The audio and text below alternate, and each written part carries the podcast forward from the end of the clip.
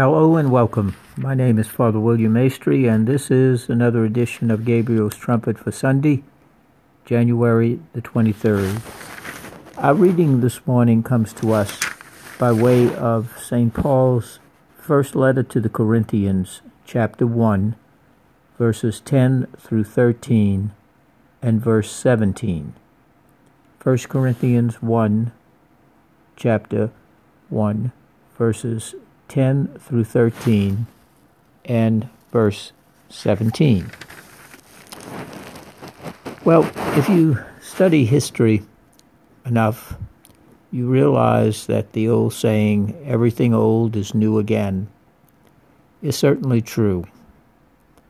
The book of the uh, Old Testament, Qoheleth, says, uh, There's nothing new under the sun.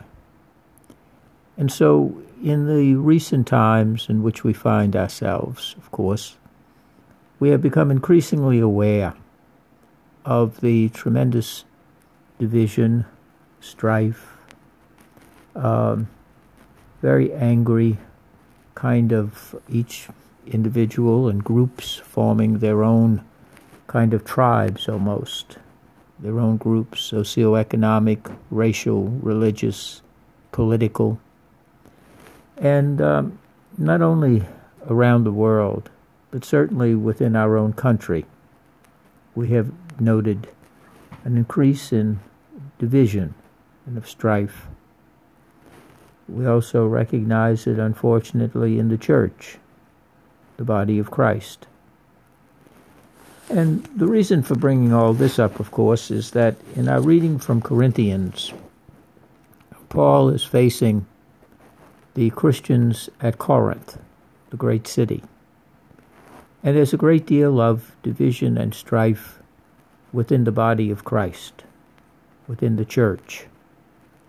And again, we find that today uh, traditionalist versus uh, liberal or progressives, uh, those who claim to be uh, in line with the teachings of the church and those who are claiming that we have to go out into new areas of understanding and so on. And in the midst of all of that, of course, there is a great deal of disunity, which is the one thing that Christ prayed for on Holy Thursday night that they all may be one, as I in you, Father, and you in me, that they all may be one in us that the world may believe that you sent me. One of the four marks of the Church is that of unity holy, Catholic, apostolic, and one. One body. Many parts, many gifts, many abilities and ministries, but also the oneness in Christ. And Paul says, I beg you, in the name of our Lord Jesus Christ, to agree in what you say. Let there be no factions. Rather be united in mind and judgment. That unity of spirit, it's also, it's also true in our larger society today. So much fragmentation, factions, various interest groups that are really tearing the fabric apart. One of the things that uh, founding principles of our country, e pluribus unum, the one in the midst of the many. Yes, there are many, many uh, divisions, many parts, many interests. That's true. Many gifts. But there must be something that binds us together, otherwise, we become fractured. We become broken. And Paul says, I have been informed that certain members of Christ's household, the church, are quarreling among yourselves. Some are saying, I belong to Paul, I belong to Apollos. Cephas, Peter, has my allegiance. A fourth says, I belong to Christ. And Paul asked them a question. He says, Has Christ then been divided into parts? And the answer, of course, is no. Christ is one. Uh, was it Paul who was crucified?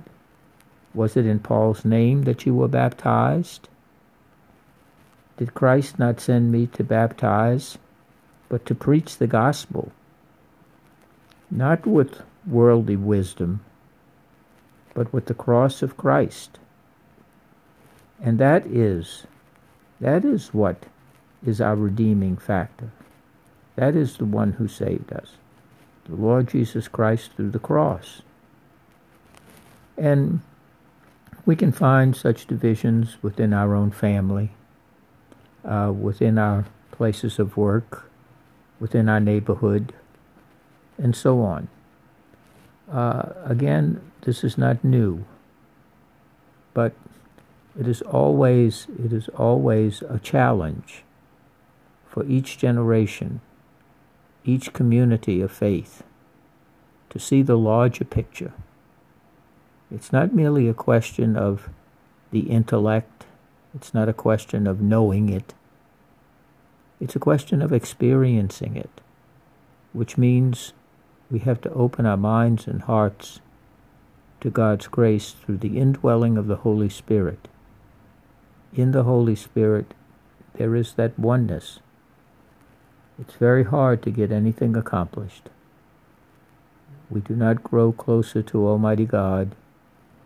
We do not achieve any kind of development of our society or within our families if we are divided this one wanting this, that one wanting that. But where are the voices, the examples of those who seek harmony and balance, that true peace? But the peace begins with Christ. And each day we are challenged to, to live so as to be God's vessels of peace and of unity. It sounds so trite. It sounds so threadbare and worn out. Yes, yes, yes. We're going to work for peace. We're going to work for all getting along. We're going to work for all being one.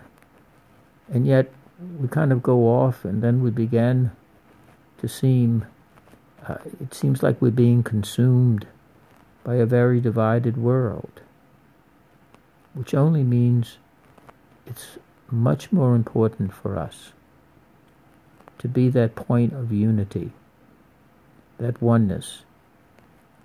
Uh, we too often are comfortable today on the battleground, and we have too few people, especially those in authority and of influence, seeking not the battleground, but common ground. Common ground that we can all stand on This doesn't mean that we walk like robots in lockstep with groupthink, but it means that we try to understand each other. Once I understand you and we have a difference, something fruitful can go forward. There is never any fruitful going forward when we have misunderstandings when I understand you in a way that is not true to what is being presented or what is being said. It is the misunderstanding, not, not honest, loving debate. And we can have debate, we can have discussions, we can have disagreements.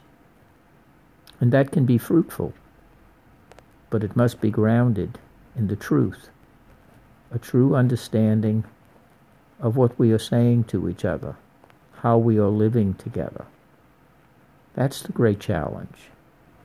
The great challenge is to lower our defenses, lower our defenses, so that we may truly listen to what the other is saying, how the other is living, and not simply run it through our own predetermined notions of what they believe, how they're acting, and all the judgments that flood into our mind and into our hearts. So today, the words of St. Paul, they reach across the centuries into our own time. That we are then to be united in one mind and judgment, as Paul says. Let there be no factions among you, no breaks, no divisions. Let us be that understanding and wise heart and mind, looking through the prism of the Holy Spirit, and not simply through the prism of the world, which is fractured and divided.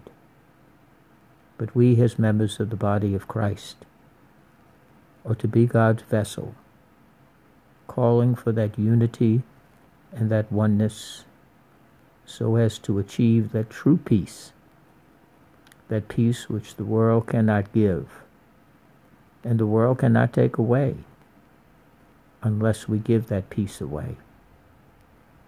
May this day we be vessels of God's unity and peace. Let us be that voice, that witness for that unity, for the common ground is much greater than living on the battleground. God bless you.